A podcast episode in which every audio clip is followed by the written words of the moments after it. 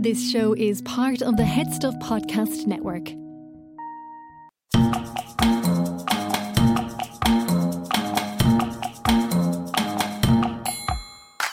Hi, everyone. Um, I'm Raju Narisetti. Um, I'm a first generation American immigrant, father of two lovely teenage girls.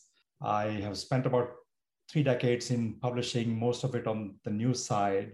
Uh, I've been um, and the so-called outside independent, which means that non-communities, non-wiki trustee of the Wikimedia Foundation for the last uh, four years now.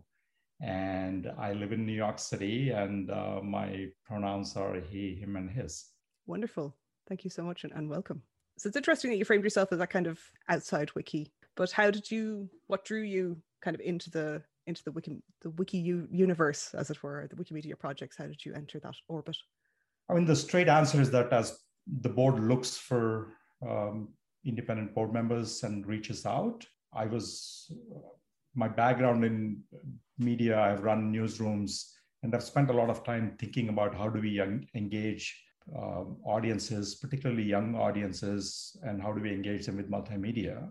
Um, I was told that that was one of the reasons that the board thought that I could add uh, value um, to being a trustee.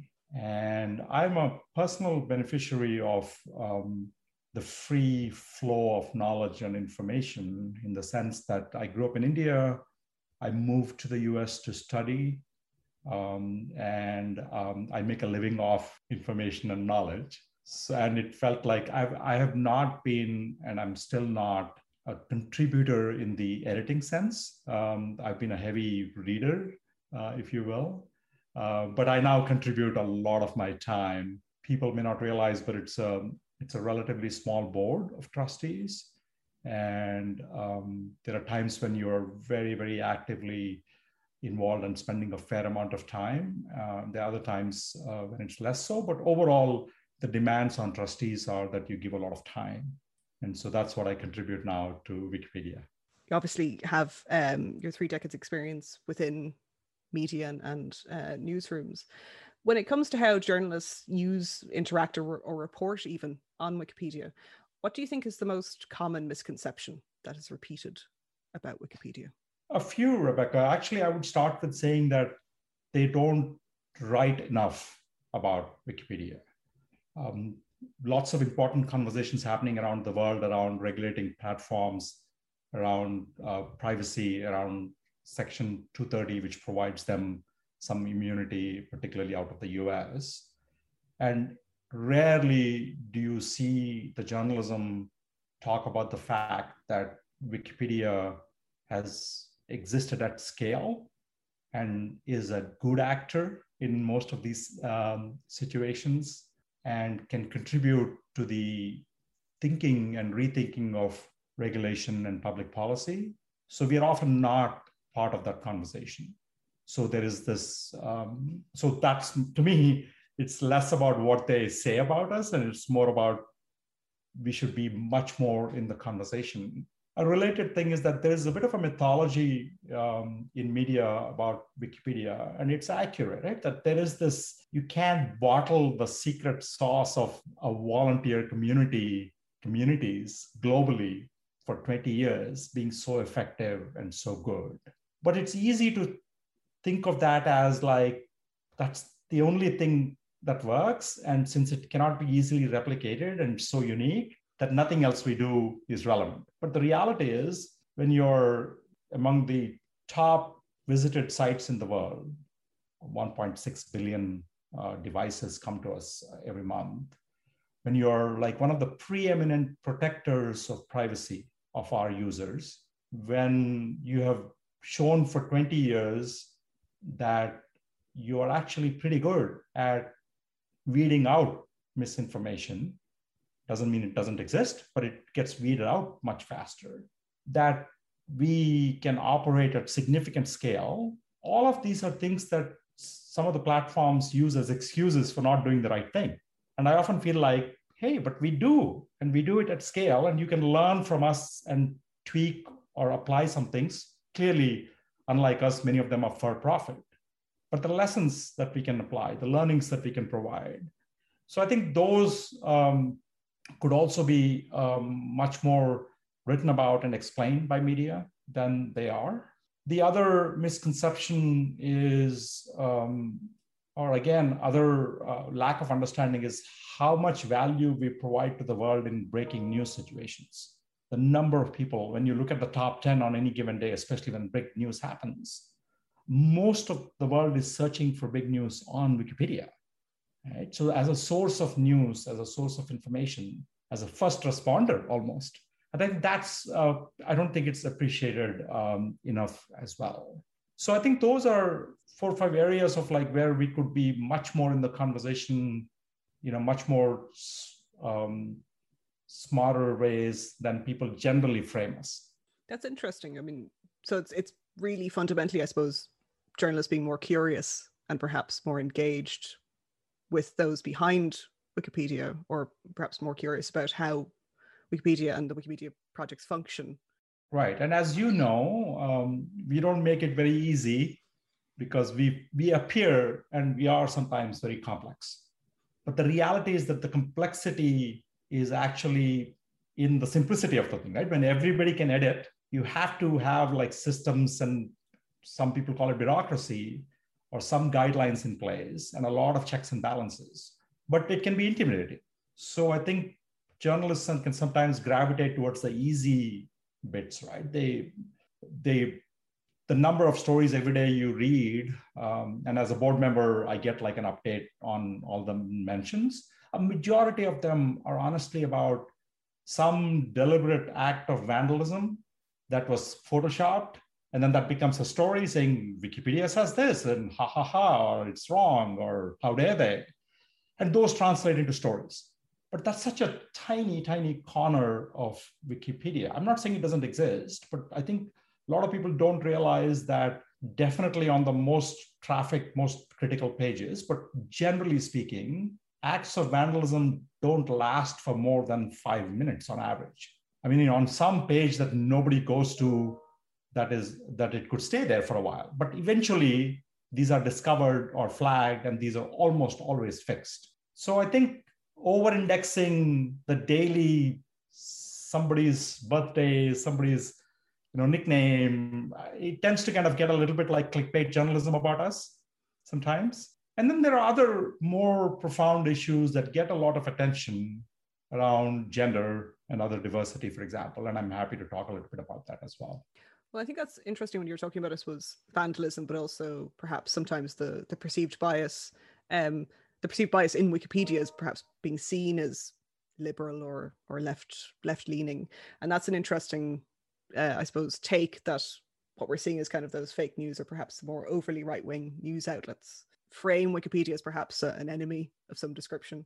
Um, but I suppose what might be interesting to hear about is some of the ways in which, which Wikipedians or Wikipedia is adapting to this kind of new media landscape that we have and its goal of of maintaining its neutrality. Yeah, and it's a it's a rapidly evolving landscape, and what news brand that seemed relatively neutral or fact based can evolve really quickly, as we have seen, particularly in the U.S. context uh, with all of the fake news and the overtly right wing news outlets. You're also seeing it in other instances where when either directly or government backed entities end up owning most of the media, our traditional definition of this is a mainstream media, which is the largest circulation. So by default, it's relatively accurate. We have to start thinking about what that what does that mean? What does that mean when a 90% of a country's media is owned by the government or its its political parties? So I think there are those kind of questions which are constantly um, coming up, and it's a fluid situation, right? It's not uh, an easy answer. But in general, I would say that um, the volunteers have uh, created strong criteria for what counts as reliable source on Wikipedia. The criteria may not have changed as much as some people actually would want, but the level of scrutiny that is required to access the sources has definitely like gone up, significantly gone up in the last, I would say, decade and in the second half of the last decade. I mean, volunteers do evaluate whether a source has a track record of fact checking and or publishing corrections. I mean, everybody makes mistakes. So are they correcting it?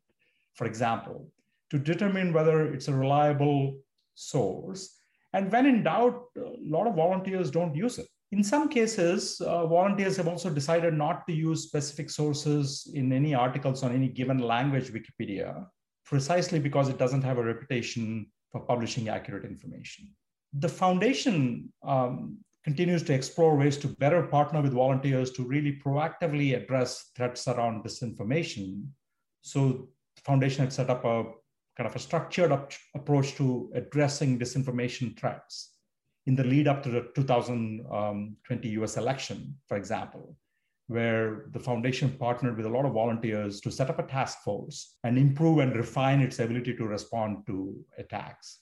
So it's a it's an area that is getting attention and resources.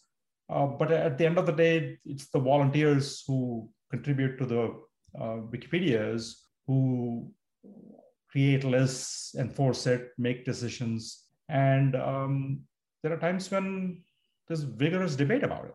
Definitely. And i have i have witnessed one or two of those those debates and it's always interesting. I, you know what's often said about wikipedia you know when there's one of these headlines about you know a gap be it a gender gap or diversity gap that I, I, think it's been said that Wikipedia is kind of, I suppose, a mirror to the world because it, it reflects back those biases that are in all of those reliable sources that we've been talking about. And what what's interesting is that Wikipedians would often say it's the lack of coverage of particular topics by press outlets that lead to gaps in being able to then have this information on, on Wikipedia. Is there something that journalists or press outlets can do to to help Wikipedia in this challenge? Yeah, and just I, I want to just pick up on this, just complete a thought on the, the content guidelines around reliable sources, right? Which we actually maintain um, those guidelines. They are very public. The lists are very public.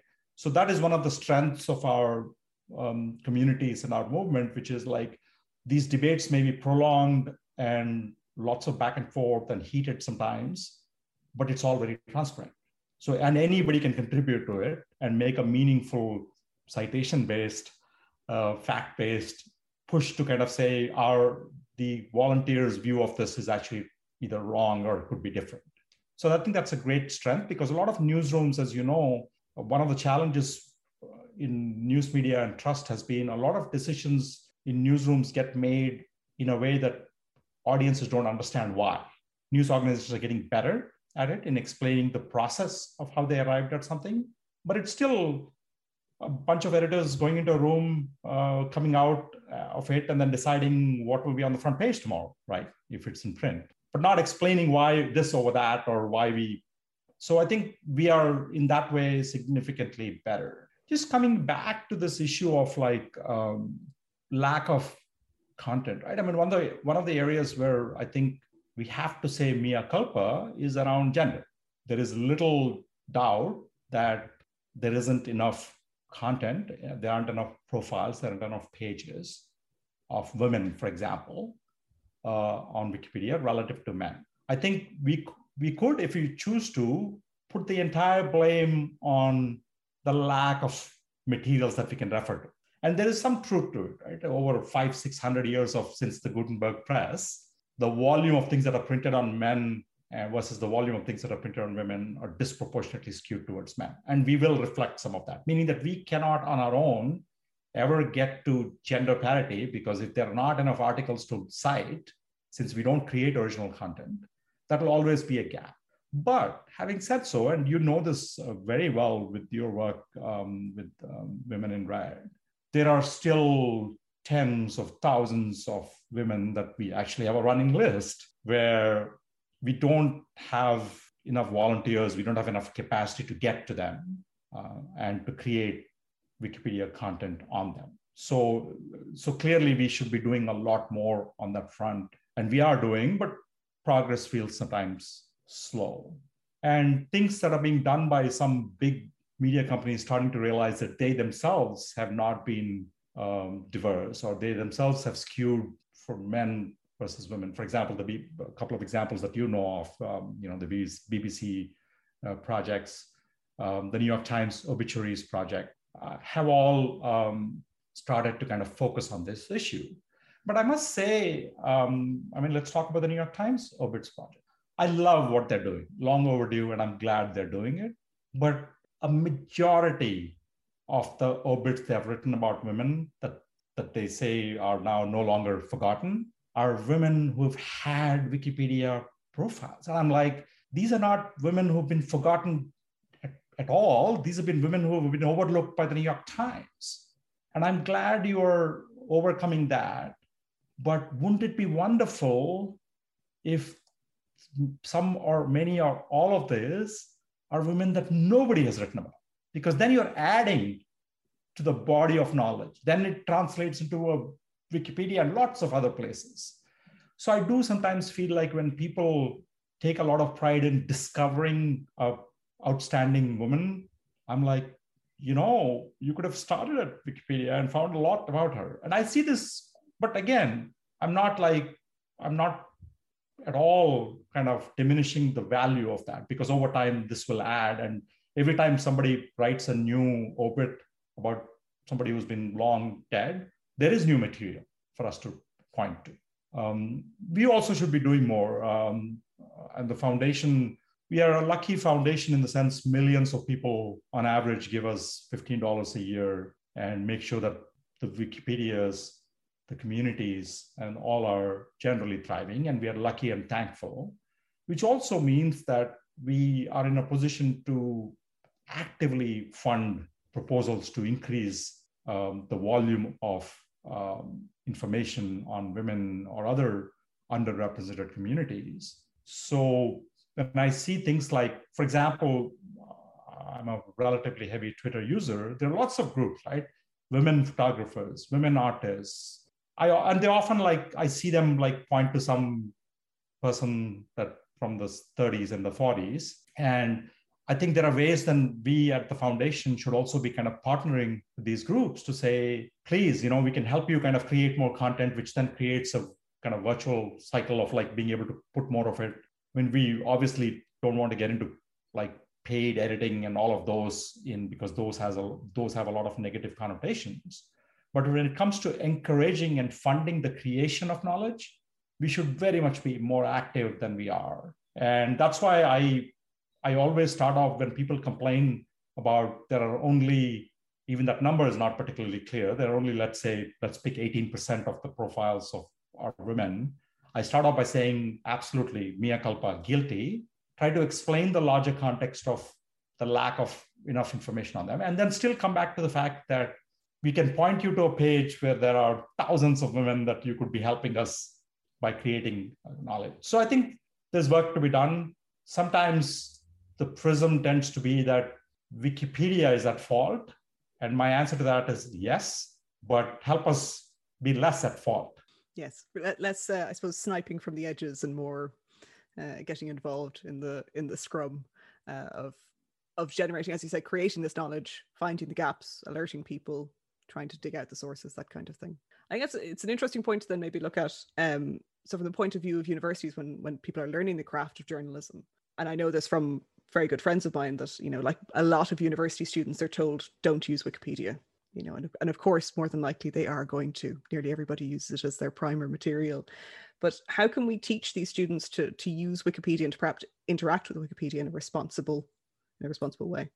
Yeah and, uh, layla and zola my teenage daughters have gone through high school being told wikipedia doesn't count for your research right? and i've always pointed to them saying that there is some truth to that because we are not creators of original knowledge, but where teachers should be focused on perhaps less about what could be wrong in a profile of somebody because anybody can by nature if anybody can edit anybody can contribute there's a possibility that there's vandalism or any or sometimes genuine errors. But where what i tell my kids and what i tell people when they talk about education in wikipedia is like ignore what's on the top. Start at the citations it's a great beginning point. Somebody has actually done all the work and created a whole list of like things that you could then click through and go to the original source and then do your research paper, right? It's a, it's a and same thing with journalists. I often, especially on breaking news, um, a lot of times journalists are handicapped because if they're not there, there's a challenge.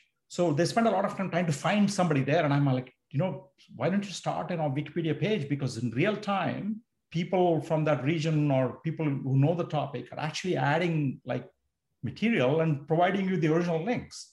Right? It's a lot faster way to do your research. So that's clearly one. Two, I also think, and again, this is where we also should be doing more active education rather than kind of take the philosophical battle of like, you're wrong in telling your students not to use it, because that's a battle that you have to fight like a teacher to teacher to professor to professor, and you're never going to scale that. I think it's to first of all kind of making sure that they understand it's a great resource to get general understanding of a topic. That the citations listed at the end of the article provide way more resources to explore deeper learning on your own, and then verify that. And and I don't think we've also put in a concerted effort to, for example, create like a wiki or a cheat sheet that we can try to send to the 500 journalism universities in the world, saying that we're not questioning your use of it or not, but here is, by the way, some facts, right, for journalism students, and here's where it might be helpful. And then we should also be working, we should also be, I think, doing a lot more around working with news organizations that are at the ecosystem level, right? The National Association of Black Journalists uh, in the US, or the Online News Association, which is a global digital organization, to start by saying, how can how can we help you first of all create content about if it's the national association of black journalists i would love for us to figure out a way to work with them to say who are the black journalists over the last let's say 100 years who should be having pages right? And point them to methods and techniques that we have and systems that we have in place.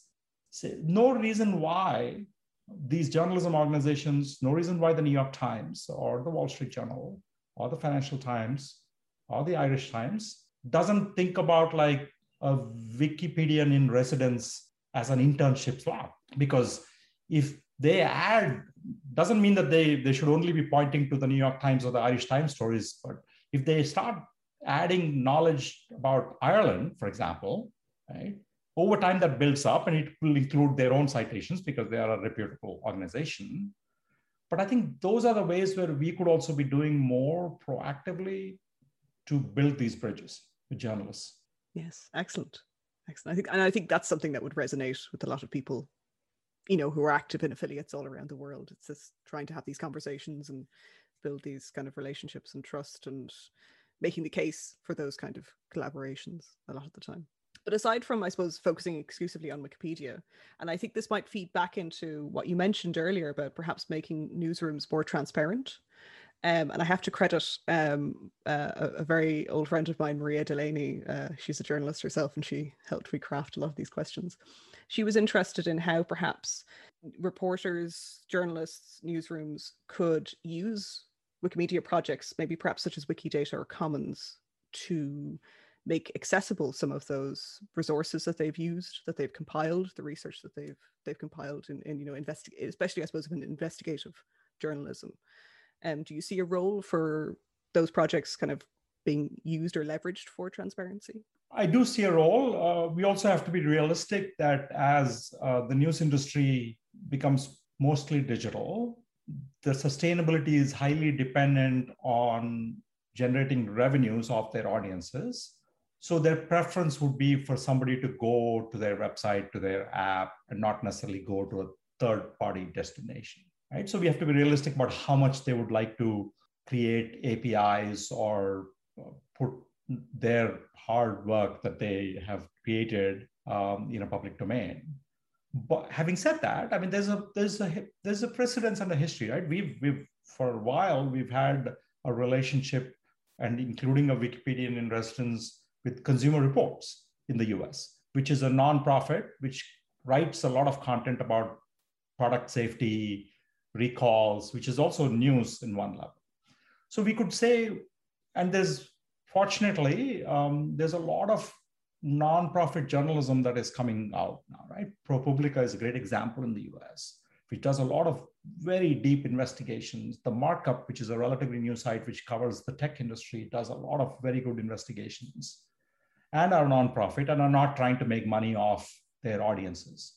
I think that's where we have to have a systematic approach to kind of building relationships. The challenge we have, I know that in the community, um, in the communities and in the movement, sometimes people look at the, the sheer growth of the Wikimedia Foundation, right? Which, which is now about 500 people and say, wow, that's big. But honestly, there is, if a journalism organization wants to do something with us, there is no point, uh, there's no person they can talk to, right? And to expect them to figure it out, search through all of the gazillion wikis we have, find out, find a person, be able to answer questions. So I think there we have to start figuring out how do we create for certain priority areas like journalism, like education, like gender issues.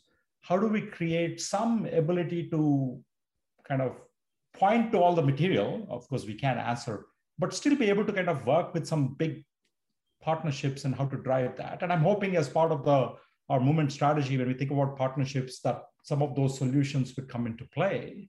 So I think we should also be trying to do more to get them to kind of say, here are things you can do, and here's material. And if you are interested, here is how our programming works. Here's how you can apply for funding. We do like constantly look for interesting projects that can increase the sum of uh, free knowledge um, connect with the universities. And so I think there are lots of ways for us to help them, but there are also ways for us to show them the value of transparency. I, I have I really believe that mainstream media created a trust deficit by falling in love with the their this first of all this church versus state thing they have where they keep everything the newsroom is separate from everything else but that was shrouded in a lot of mystique the news industry, at least in the US, when it was print at least, used to call itself the daily miracle. It is miraculous, right? I mean, the fact that a, a new newspaper, which is 100% new, comes out every single day and you there's nothing old about it and it's done like that there it is a miracle but in in creating that i think they've created a lot of opaqueness about how decisions get made who makes them um, the fact that a lot of newsroom leaderships don't reflect the audiences that they're trying to reach in diversity, ethnicity, race, and every which way, economic diversity. So the trust deficit has grown. Smart news organizations are starting to realize that the more they investigative stuff, the more they put up the database and say, hey, if we're writing about climate change or we're writing about rising oceans, here is a database that we've used to write this article here is all the interesting things that we think you should know. And by the way, you can put in your zip code and it'll tell you if you're in Miami, in how many years you're going to be underwater, right? That's a very new phenomenon. Um, but that's the fundamental building block of Wikidata projects, right? Where we actually provide you with all of the base, and so you can actually do more things on top of it. So I think that's where showing them the value of it and saying that if you contribute to these projects, it actually pays back not necessarily perhaps in pulling every single reader back to your website, but creating trust and creating the sense that when there is information overload and chaos, this newsroom helps me navigate it. So why don't I go there more often than I go somewhere else? And once you have that relationship, then how you monetize them at your end, of course, is a business model challenge. So I think there are lots of ways for us to point to the good that we do, sometimes hidden, and to say, here is how it might make sense for you to be either part of it or take it and apply it to your own. Because at the end of the day, it is a symbiotic relationship where if good, ethical, trustworthy, fact based media declines, the world suffers and Wikipedia suffers. So it's completely vested interest on our part to want to make sure that the content creators are thriving. I think that's a call for I think what a lot of people have been saying that if you want good journalism, you do you do have to pay for it, and kind of similarly, kind of from the point of view both as an individual, but also as you were saying, as a foundation to perhaps think about where where money is being invested and where we can. And the logic, Rebecca, the logic is very similar, right? When we when we say if you want, you don't need to pay to access Wikipedia, but if you believe in the value of what we are providing you, why don't you pass it on, pass it forward? by giving us $15, right? Every year, once a year. Because collectively, then we can actually reach more people, including the individual who's giving, obviously. Um, so I think the idea of paying itself, I know that we are very deeply rooted in never charging for our content. We're deeply rooted in never having paid for advertising and all of that, which is fundamental to our ethos and our success. But the larger issue of like, why should somebody pay is not because of access, which is what the media thinks about. For us, it's about like, you know, the reality is it's only only this past year that 60% of the world is able to access the internet on a daily basis, which means there are three, four billion people who will get on the internet, who will need access, secure access, easy access. And when they do, we want to be there. I mean, we want our 55 million articles over 300 languages to go to 100 million.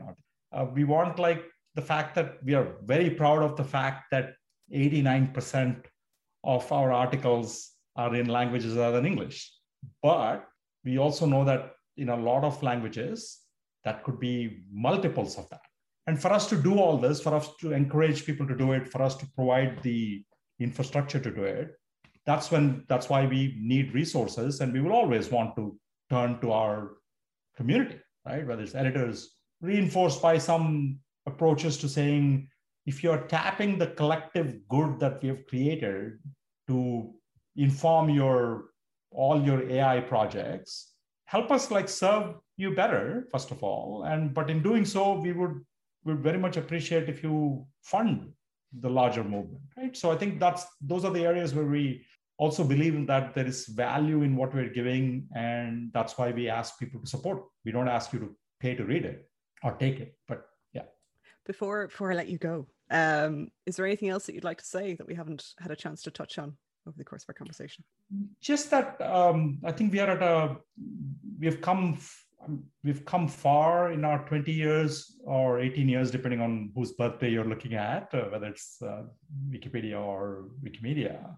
But there's a long way to go, and some of the foundational things that are happening in the last couple of years, the 2030 strategy, thinking about global council and making sure that lots of decisions about quality and about en- enforcing standards and all of that are closer to the community, or really kind of saying we do have vandalism, we do have acts of conscious or unconscious bias, and that's why we need a universal code of conduct. And making sure that that's a bottom of up code, of course, with help from the foundation to make sure we're writing it and we're putting some guardrails. But I feel very optimistic of where we are. There are times when our community can sometimes look at changes and look at, for example, right now uh, in the middle of uh, 2021, we are in searching for a new CEO, ED for the foundation. Uh, we have some key roles that we hope that the new leadership will fill in the, in the coming months. So there are times when people can look at those things, especially coming out of a pandemic year, and say, what's happening? You know, is there a crisis? The reality is that our larger crises are actually external. Our larger crises around what governments are trying to do to move away from a universal web to very country ring fence things. Or when regulators in different countries are talking about Section 230 and removing immunity, and or when people are people get into this national data sovereignty and insist that data needs to be kept in a country, otherwise, you can't operate in that country, or impose certain rules around and define us as we should not be as like a social platform and apply some of the rules because there are bad actors behaving badly. I think all these existential issues are the larger issues. So I would very much hope that we as a movement and as a board for sure, and as a community, as the foundation, keep our eye on that goal and that horizon and still pay very much attention to the immediate needs. I mean, in my day job, I always talk about I need to be both a microscope and a telescope at the same time. When I get to be too much of a microscope, please tell me that I'm micromanaging and I'll back off. But you can't have one or the other. And that's how we should think about everything in our movement, right? Everything at the foundation needs to be very small challenges to really where are we going? And then the communities should also need to kind of constantly balance that. And it's hard. Uh, we, we are a we are full of passionate mission led, emotional, vested people, which is amazing. But sometimes we sometimes forget what the prize is here.